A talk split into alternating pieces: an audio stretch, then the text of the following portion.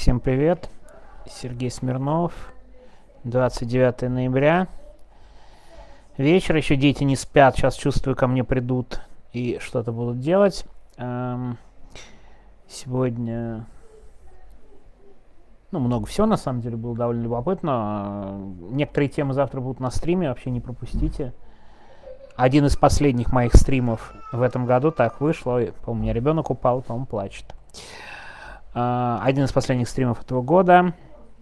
И, кстати, тоже хочу вас начать готовить к тому, что вполне вероятно а, две недели, а то и три недели голосовые будут довольно нестабильные. Я почти весь декабрь в поездках, поэтому сразу заранее готовлю, так сказать. Да, из интересных событий, ну, опять подчеркну, завтра запрет ЛГБТ.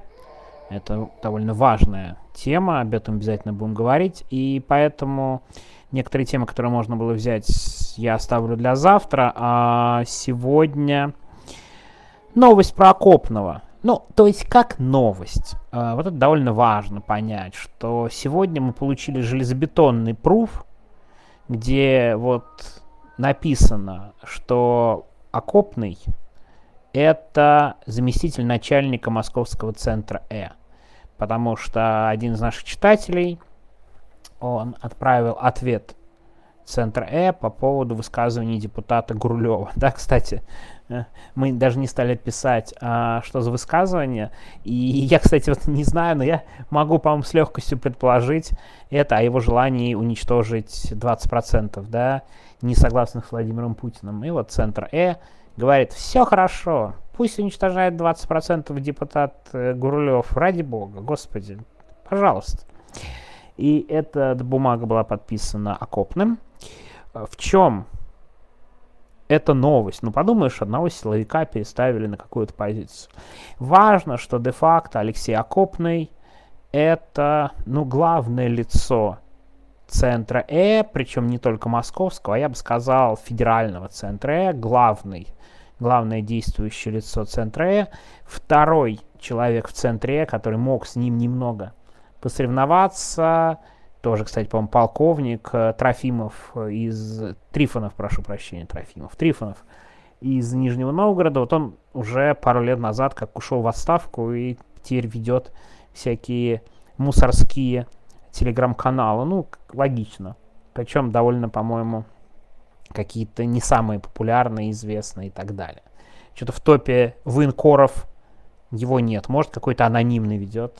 Я не удивлюсь, на самом деле. Такой специалист по информационной борьбе, э, скажем так. Эм, Опера Нэн, кстати, у него было долго. Даже Твиттер был такой. И он там был активен. Это был один из публичных эшников. И окопный остался такой один, публичный. В чем особенность окопного? В отличие от многих других эшников, он никогда не пытался скрываться, всегда действовал от своего лица и, в общем, считал это такой правильной нормой. Ну и мы, как видим, начальство это довольно высоко оценило все-таки, знаете, полковник, замначальника Московского центра, но это, в общем, достаточно большая должность скажем так. Полковник уже скоро, скоро и генералом станет, глядишь, лет через пять. Надо только побольше с экстремистами бороться, а так все идет карьера успешно. Но вот если серьезно брать, окопный еще был, тогда, по-моему, это еще был Рубоп, когда было дело э, Червочкин, или только появился центр, по-моему, еще даже был Рубоп, но неважно.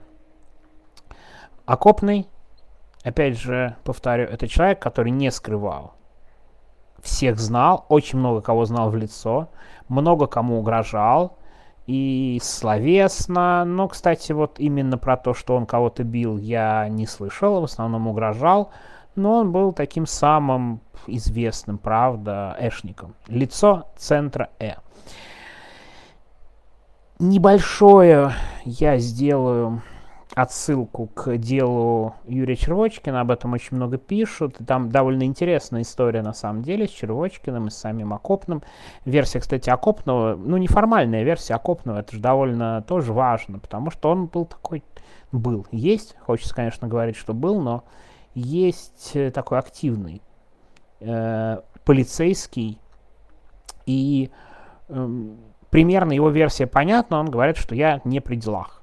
Притом, мне кажется абсолютно точно ясно, что Окопный знает убийц Червочкина. А это довольно важная история 2007 года, когда он, почему нацбол, потому что нацболы тогда входили в коалицию «Другая Россия», проводили марши несогласных, э, э, Червочкин был довольно активным, и его забили бейсбольными битами буквально в Серпухове. Я, кстати, у меня был опыт записи нескольких роликов для Навальный Лайв. Честно говоря, я быстро мы прекратили какое-то такое сотрудничество, ну, по причине того, что я помню, сколько у меня времени отнимал и самозапись, и особенно сценарий, написание сценария, это просто выглядело нереально, да, ну, то есть как-то это очень-очень много занимало времени. Я помню, первый ролик я записывал часа 4 или 5, но, как вы понимаете, абсолютно нереально. Так я и не стал, так сказать, звездой YouTube с полукриминальными и политическими историями. Я целый ролик записал про Червочкина. Там, в принципе, можно было найти убийц, и это было сделать не так сложно, потому что возможности были, но просто не дали расследовать это дело. У меня есть версия, что все-таки, наверное, это не сами эшники, а скорее, вероятно, сибуховские бандиты – которых эшники попросили избить Червочкина. Но это все, знаете, возможно, и союз бандитов и эшников. Это примерно одно и то же. Так, к тому же это было тогда еще название РУБОП. Очень важно, что центр Э это же бывший РУБОП. То есть отряд по борьбе с организованной преступностью, который, конечно же, разумеется, компировал очень многие бандитские манеры, и, в общем, в этом не было ничего нового. Вот этот вот типичный вид эшника, я думаю, да, знаете, описание, барсетка, э, все такое, э, видеокамера Sony, видно, они целенаправленно закупали лет 10 назад именно видеокамеры Sony, и как бы вот эта история про Окопного, я могу ссылку оставить вам в описании на этот ролик, даже я, честно говоря, очень давно не смотрел, наверное, смотрится как-то довольно ужасно, но представление об истории получает, мне кажется, плюс-минус полное. Вот если так говорить, ну, примерно понятно. И Медиазона многократно об этом писала. Опять же, э, я э, об этом как бы тоже опять ссылки дам и все прочее.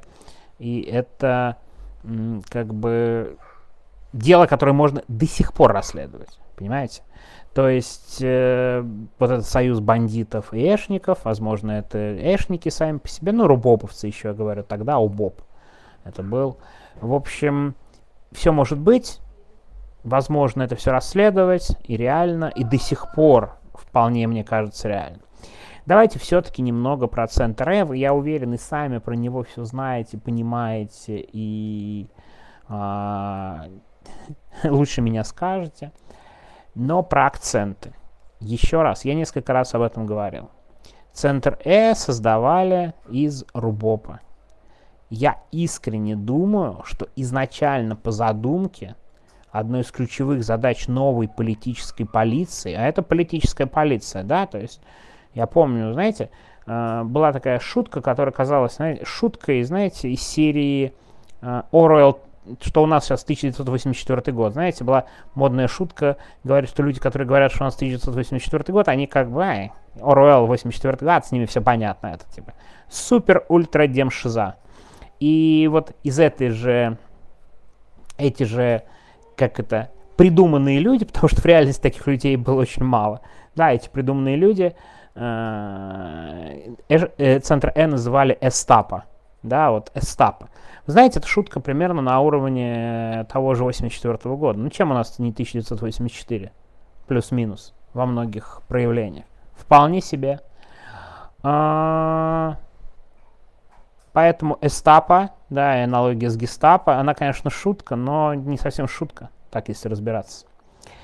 Центр был изначально создан, как я думаю, с точки зрения политики, в основном направленный на правых, именно тогда начинали ужесточать законодательство, 282 статья, и тогда правые, помните, я рассказывал, и Дим Трещанин рассказывал, я больше про улицу рассказывал, они набирали силу.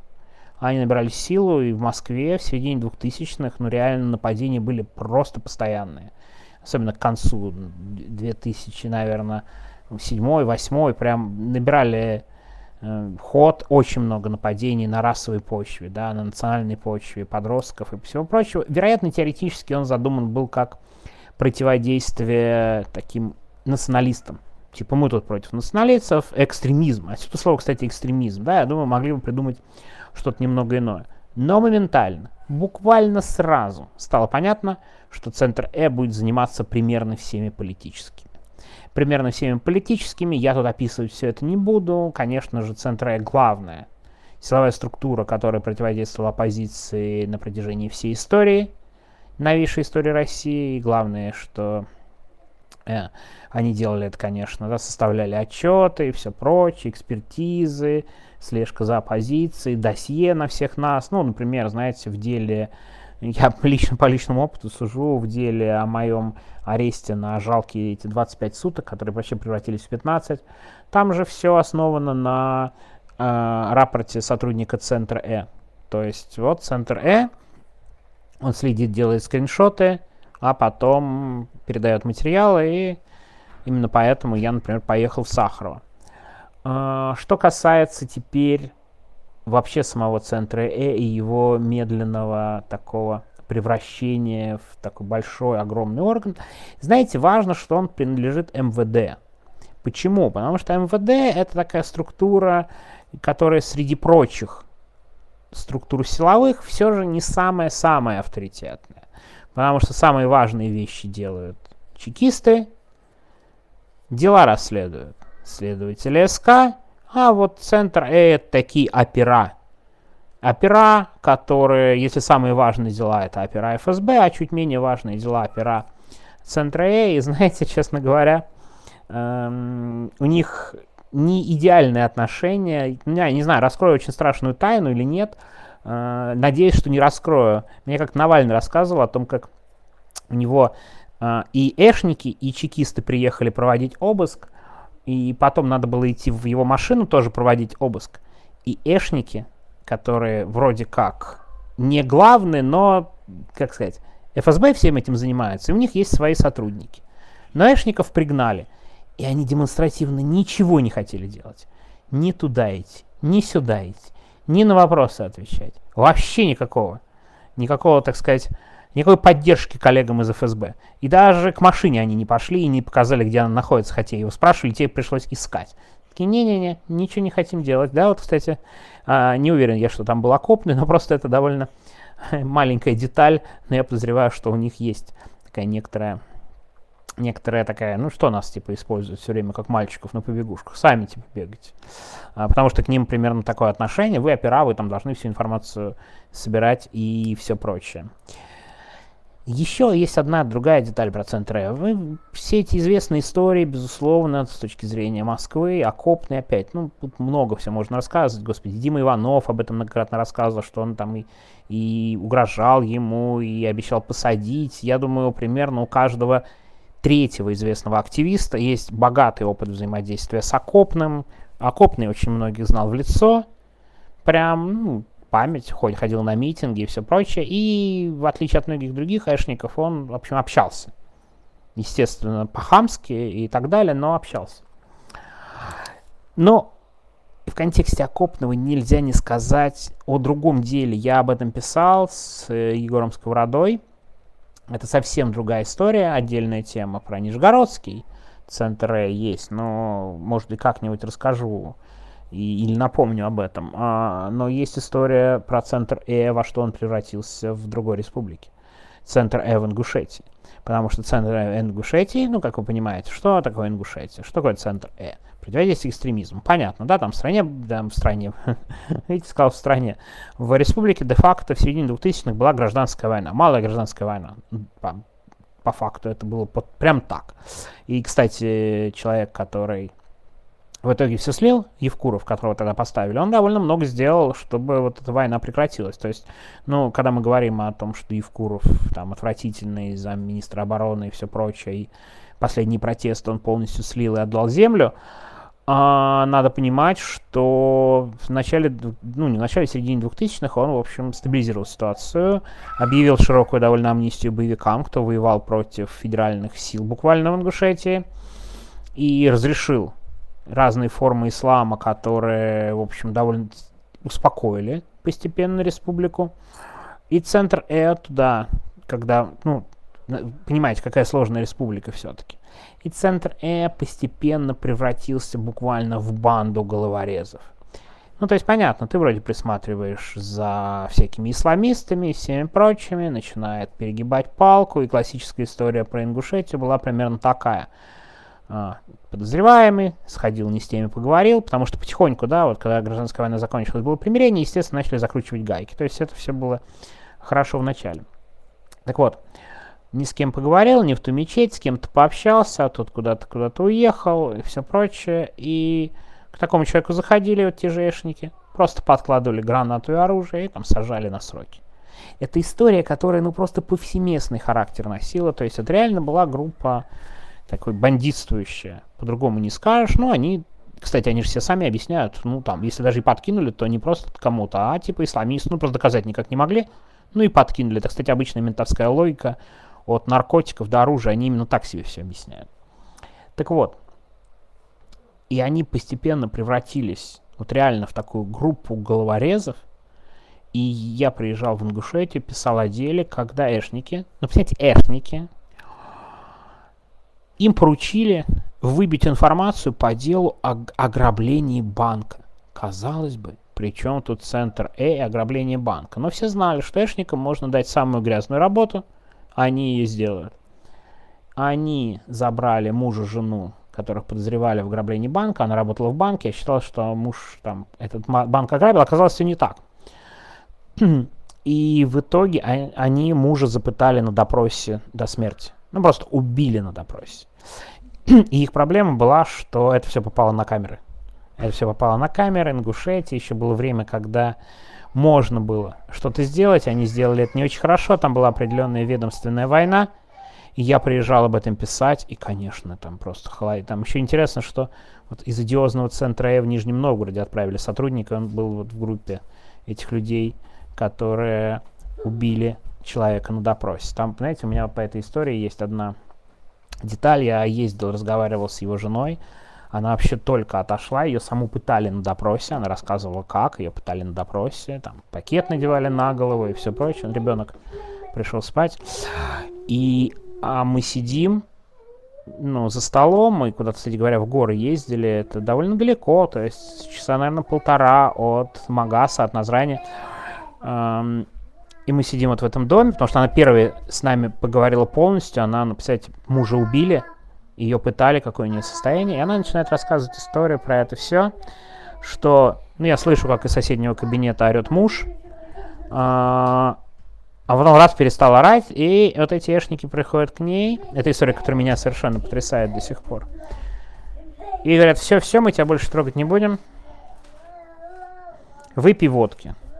Она такая, ну я не хочу, как, какая водка. Они начинают водку вливать.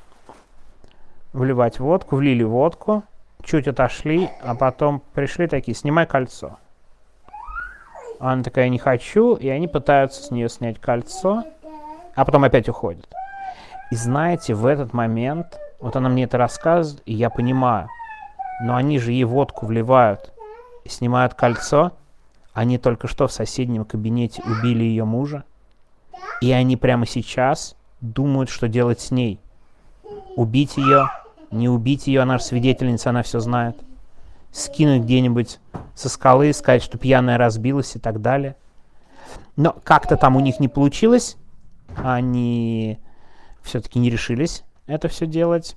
Их нашли, их, кстати, посадили, потому что там было много эпизодов. Я разговаривал с другими людьми, которых они пытали, издевались и так далее.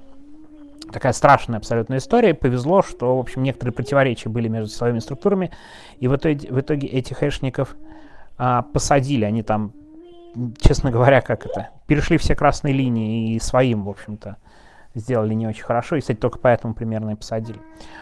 И самая, кстати, страшная история из этой, помимо вот рассказа женщины, вторая история, это есть статье, тоже могу дать ссылки, сегодня длинный довольно будет у меня голосовое, о том, как отец, очень тяжело больной отец вот этого погибшего, э, убитого на допросе э, мужа, мы приезжали к нему домой, разговаривали, э, он очень тяжело болел, он такой был с трубкой, он еле ходил, и он уже не говорил то есть он не говорил, но его, он понял, что мы журналисты, что мы пишем про это дело, его прям трясло, он очень хотел что-то сказать нам.